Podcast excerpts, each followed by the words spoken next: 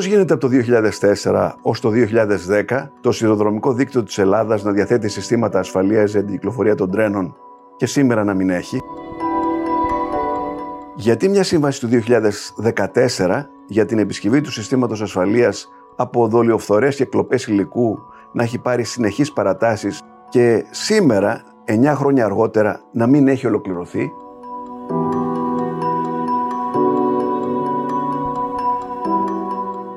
Ότε η χώρα θα αποκτήσει ξανά σύστημα ασφαλείας για τα τρένα της, ώστε να μην έχουμε επανάληψη της τραγωδίας των Ντεμπών.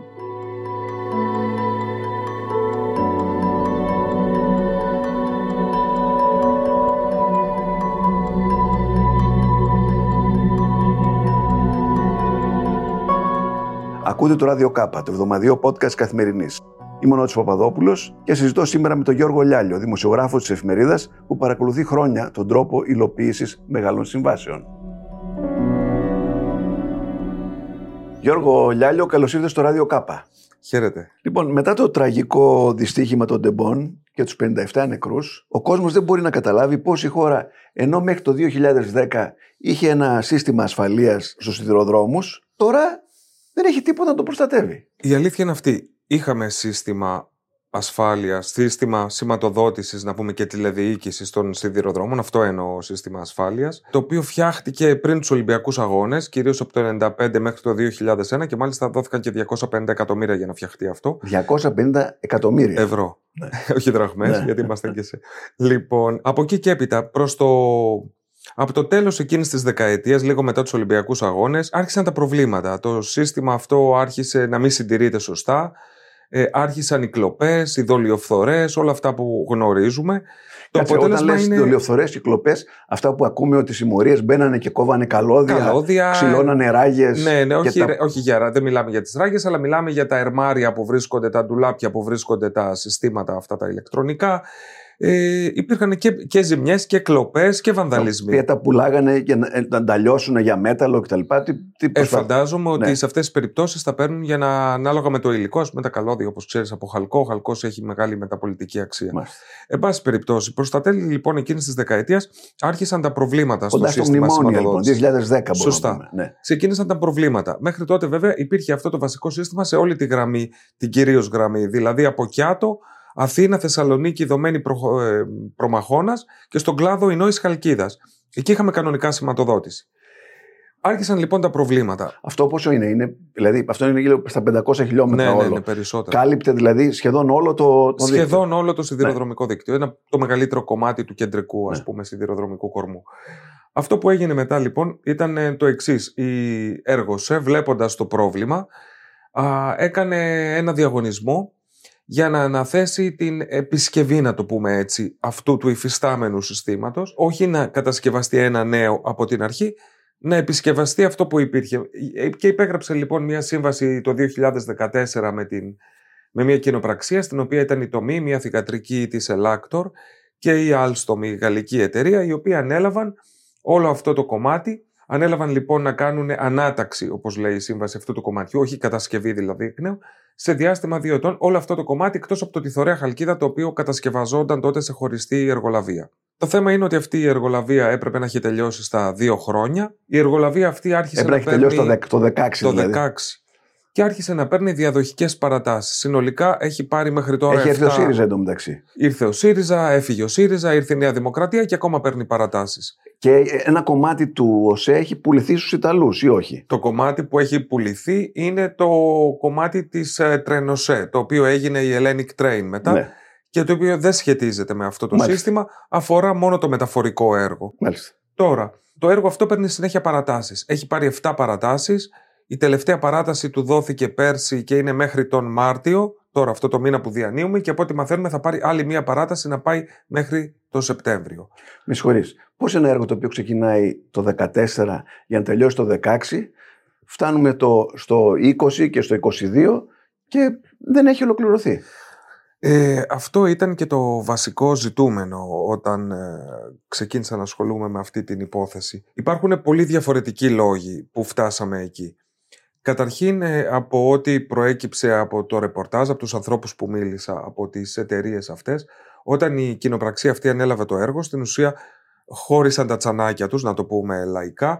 Η τομή είπε εγώ θα αναλάβω το νότιο τμήμα από την Αθήνα μέχρι το πλατή και η Alstom θα αναλάβει το κομμάτι από το πλατή ε, μέχρι τον Προμαχώνα. Δεν λειτουργήσαν και πολύ σαν κοινοπραξία, χωρίσανε τα δύο μέρη και ο καθένας σας άρχισε να φτιάχνει το δικό του. Με κοντινή τεχνολογία, φαντάζομαι, όχι τεχνολογίες που μιλάνε μεταξύ τους. Ε, από τη σύμβαση ήταν υποχρεωμένοι όλες αυτές οι τεχνολογίες να είναι διαλειτουργικές, ό,τι χρειαζόταν επιπλέον που δεν θα το είχαν τυχόν υπολογίσει, έπρεπε να το αντικαταστήσουν, να το κάνουν. Όλα αυτά ήταν μέσα στο κόστος της αρχικής σύμβασης. Η αρχική σύμβαση δηλαδή τους έδαινε, όπως λέμε, αρκετά καλά, ώστε να κάνουν αυτό το έργο γρήγορα.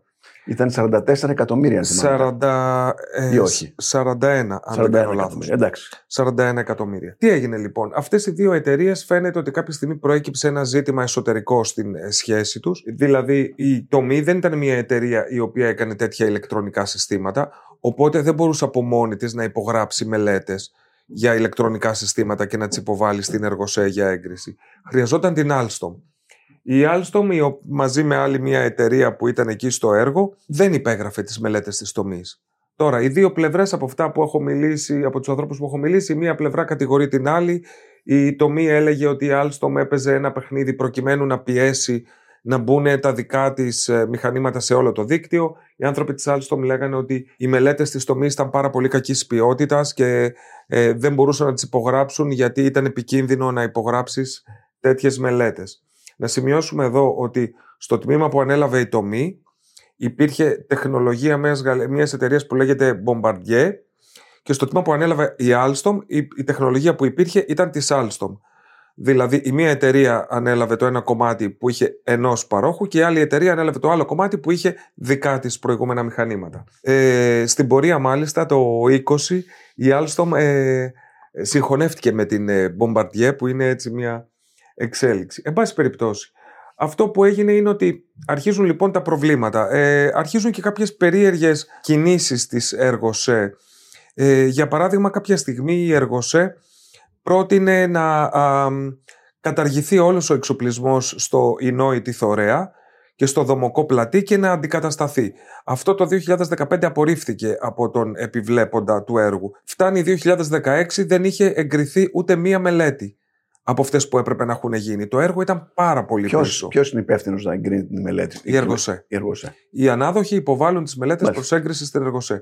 Δεν είχε εγκριθεί ούτε μία μελέτη. Είτε δεν είχαν υποβληθεί, είτε είχαν απορριφθεί από την Εργοσέ. Το πρόβλημα αυτό εξακολουθεί να υπάρχει. Το έργο αρχίζει και παίρνει συνεχείς παρατάσεις, διαδοχικές παρατάσεις ετήσιες. Φτάνουμε κάποια στιγμή όμως, επειδή χρηματοδοτούνταν από πόρους του ΕΣΠΑ, άρχισαν κάποια στιγμή κρούσεις από πλευράς Ευρωπαϊκής Επιτροπής. Ναι, Σας έχουμε δώσει λεφτά, τι γίνονται; Τι γίνεται λοιπόν; Εκείνη την περίοδο λοιπόν διατάχθηκε μία έρευνα. Μπήκε μέσα η Επιτροπή Δημοσιονομικού Ελέγχου. Μπήκε το 2007, έκανε το 2017, έκανε έλεγχο το 2018 και έβγαλε ένα πόρισμα ε, διαπιστώνοντας σοβαρά προβλήματα, κυρίως στο κομμάτι ε, από την Αθήνα μέχρι το πλατή και ζήτησε την επιστροφή περίπου 2,5 εκατομμυρίων ευρώ στην Εργοσέ, από τους αναδόχους προς την Εργοσέ. Εκείνη την περίοδο επίσης είχε προκύψει και η περίφημη ιστορία του καρτέλ των κατασκευαστών, αν θυμάσαι, με όλες τις μεγάλες κατασκευαστικές να είναι κατηγορούμενες ότι είχαν στήσει ένα καρτέλ έργων κλπ. κλπ.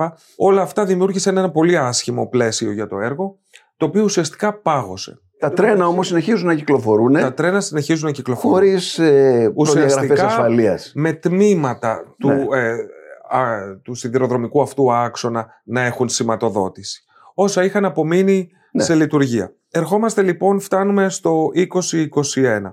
Στο 2021 λοιπόν, μετά από όλες αυτές τις εξελίξεις, αρχίζει και ασκείται πια πίεση στην κοινοπραξία. Οι τομεί με την Alstom συμφωνούν, κάνουν μια εσωτερική συμφωνία, όπου η τομή ουσιαστικά εγκαταλείπει το δικό της κομμάτι, το παραχωρεί στην Alstom χωρίς να βγει από την κοινοπραξία γιατί η... κυβέρνηση βλέπει ότι εδώ πέρα υπάρχει ένας πόλεμος εταιριών και μπαίνει το, και λέει το τελειώνεται. Το πόλεμο εταιριών εντωμεταξύ ναι. είναι μια κουβέντα την οποία τη σκέφτεσαι, αλλά είναι δυνατόν ένας πόλεμος εταιριών που συνέστησαν κοινοπραξία; Δηλαδή δεν ήταν δύο αντίπαλες εταιρείες, ήταν δύο εταιρείες που ήταν μαζί στο ίδιο έργο. Δεν είναι εύκολο να διελευκάνουμε τι ακριβώς είχε συμβεί εκείνη την περίοδο. Αυτό λοιπόν που ε, υποστήριξε λοιπόν τότε η, η Εργοσέ είναι ότι ελέγχοντας ε, τα κομμάτια που είχαν παραδοθεί από την τομή διαπίστωσε ότι ένα πολύ μεγάλο μέρος από τα μηχανήματα που είχαν τοποθετηθεί στο Ινόη Θωρέα, στο τμήμα Ινόη Θωρέα, δεν λειτουργούσαν, είχαν προβλήματα, διάφορα τέτοια. Και κάνουν μια συμπληρωματική σύμβαση με την κοινοπραξία, στην οποία πια είναι μόνη της η Alstom κανονικά, τυπικά είναι και οι δύο, και τη ζητούν να ξανατοποθετήσει καινούργια μηχανήματα, παίρνοντας και κάποια άλλα πράγματα, παίρνοντας 13 εκατομμύρια ευρώ. Δηλαδή, τα μηχανήματα τα πλήρωσε μία φορά το δημόσιο μέσω της Εργοσέ για να τοποθετηθούν σε αυτό το τμήμα, να επισκευαστούν ή να τοποθετηθούν νέα, δεν είχαν αγοραστεί γενικώς νέα, και μετά βάζει τον ανάδοχο της κοινοπρασίας να τα ξυλώσει και να ξανατοποθετήσει καινούρια. Με καινούρια λεφτά. Με καινούρια λεφτά, 13 εκατομμύρια ακόμα. Εν τω μεταξύ, μέσω αναθεωρήσεων, ο διαγωνισμός από. Συγγνώμη, ο, ο προπολογισμό του κυρίου Σέργου είχε ξεκινήσει από τα 41 εκατομμύρια και ανέβαινε. Μέσω των αναθεωρήσεων αυτών που γίνονται πάντα στα έργα, είτε επειδή ανεβαίνουν οι τιμές, είτε, είτε, είτε, είτε. Το δημόσιο δεν στράφηκε προς την εταιρεία αυτή η οποία αυτό είναι ένα... ένα έργο το οποίο δεν ήταν Αυτό είναι ένα πολύ βασικό ερώτημα. Ένα πολύ βασικό ερώτημα είναι γιατί η Εργοσέ κατευθείαν μετά την πρώτη παράταση, να το πούμε έτσι, δεν κινήθηκε κατά της εργολαβίας αυτής της κοινοπραξίας να κηρύξει έκπτωτη την ε, κοινοπραξία. Συνήθως, από την εμπειρία μου στα δημόσια έργα, αυτό που συνήθως λένε αυτοί που δεν το κάνουν είναι ότι αν το κάνω αυτό, πρέπει να ακολουθήσει μια μακρά διαδικασία επιμέτρησης του τι έργου έχει γίνει, να βγει νέα διαγωνιστική διαδικασία, γιατί δεν είναι πάντα εφικτό να πας κατευθείαν στον δεύτερο επιλαχόντα. Ενδεχομένως θα υπάρξουν δικαστικές διαμάχες και πολλές φορές προτιμούν. Να τραβήξει χρόνο. Δηλαδή. Μπράβο. Αυτό λοιπόν πολλές φορές προτιμούν να δώσουν μια ευκαιρία να προσχωρήσουν, να προσπαθήσουν. Ωστόσο, 7 παρατάσεις ένα έργο, και ένα έργο δύο ετών να φτάνει τα 9 και να μην έχει τελειώσει, ε, σημαίνει ότι ο χειρισμός της Εργοσέ δεν ήταν σωστός. Δεν θέλω να πω τίποτα χειρότερο από αυτό. Αυτά φαντάζομαι θα διερευνηθούν όλα αυτά αυτό το διάστημα. Αυτό το πράγμα σίγουρα δεν είναι προς το συμφέρον του δημοσίου. Σε κάθε περίπτωση δεν είναι προς το συμφέρον του δημοσίου. Δεν μπορεί μια σύμβαση επισκευής να τραβάει τόσο πολύ. Και η Εργοσέ να δέχεται μάλιστα ότι είναι και αυτή υπεύθυνη γιατί όταν έδινε τις παρατάσεις η Εργοσέ, έγραφε μέσα στην παράταση ότι δεν είναι αποκλειστική ευθύνη του αναδόχου. Άρα αυτομάτως η Εργοσέ λέει: Είμαι και εγώ υπεύθυνη. Εδώ λοιπόν έχουμε μια εγκληματική καθυστέρηση. Διότι εγκληματική λέω ότι, να, επειδή δεν έχουμε ε, ε, συστήματα ασφαλείας, ξαφνικά γίνεται η στραβή και ε, δύο τρένα συγκρούονται με 57 νεκρούς ναι. και ακόμα δεν έχουμε τελειώσει με την ιστορία. Και ακόμα δεν έχουμε τελειώσει. Το Υπουργείο Υποδομών υποστηρίζει ότι πλέον το έργο είναι γύρω στο 70%. Το αντικείμενο της συμπληρωματικής σύμβασης είναι γύρω στο 17% και πιστεύουν ότι μέχρι τον Σεπτέμβριο θα έχει τελειώσει. Ε, βέβαια, ο, ο σύμβολος διοίκησης του ΟΣΕ Παναγιώτης Τερεζάκης, μιλώντας στην τηλεόραση του Sky, είπε ότι έχουμε πρόβλημα με τα ανταλλακτικά γιατί έχουμε πολύ μεγάλες καθυστερήσεις από τις εισαγωγές. Αυτό είναι πραγματικό για πάρα πολλά έργα. Ναι, ναι. Έχουμε, σε όλο αυτό το έργο επικάθισαν και τα γνωστά προβλήματα, η καραντίνα, τα προβλήματα, οι ανατιμήσεις των έργων, οτιδήποτε και όλα αυτά. Ε, φοβάμαι ότι πια πάμε, δεν θα πάμε για το 23, θα πάμε για το 24 και βλέπουμε. Μία λεπτομέρεια. Αν δεν φτιαχτεί το σύστημα σηματοδότησης με τηλεδιοίκηση, δεν μπορεί να μπει επάνω του το σύστημα ETCS. Το ETCS, το οποίο Τι το είναι ακούσαμε... Το η σηματοδότηση, δώσε μας λίγο να καταλάβουμε. Ωραία. Τι είναι αυτή η σηματοδότηση με τηλεδιοίκηση, πώς ναι, το ναι, ναι. Αυτό θα επιτρέπει μέσα από κάποια τοπικά κέντρα μια καλύτερη επικοινωνία των τρένων και ένα καλύτερο χειρισμό της ασφάλειας, των ζητημάτων ασφαλείας. Ναι. Δηλαδή, πλέον υπάρχουν πολλά μάτια και πολλοί ε, τρόποι να καταλάβεις πού βρίσκεται το τρένο, σε τι κατάσταση βρίσκεται. Αν το τρένο λοιπόν αυτό το οποίο κινούταν αντίθετα, ε, είχε, αν υπήρχε στη γραμμή αυτή, θα ήξερε αμέσως αν είχε ένα κόκκινο φως, θα του λέγε Έρχεται άλλο τρένο από απέναντι, ας πούμε. Ε, ναι, θα, κόκκινο, συμπτωματικά κόκκινο φως υπήρχε όπως ξέρεις, Ναι. γιατί υπήρχε α, στα πρώτα 5 χιλιόμετρα από το σταθμό της Λάρισας ένα σύστημα. Και του είπε ο, θα εντοπίζονταν το ο πρόβλημα. Σταθμάρχη λέει αγνόησε το κόκκινο φως Μπράβο. και προχώρα προς το. Μπράβο, θα προς τον εντοπίζονταν επόμενο. λοιπόν το πρόβλημα. Θα βλέπαν λοιπόν ότι έχουν μπει και οι ίδιοι και οι δύο στις ίδιες γραμμές. Τέτοια φοβερά πράγματα δεν θα γινόντουσαν.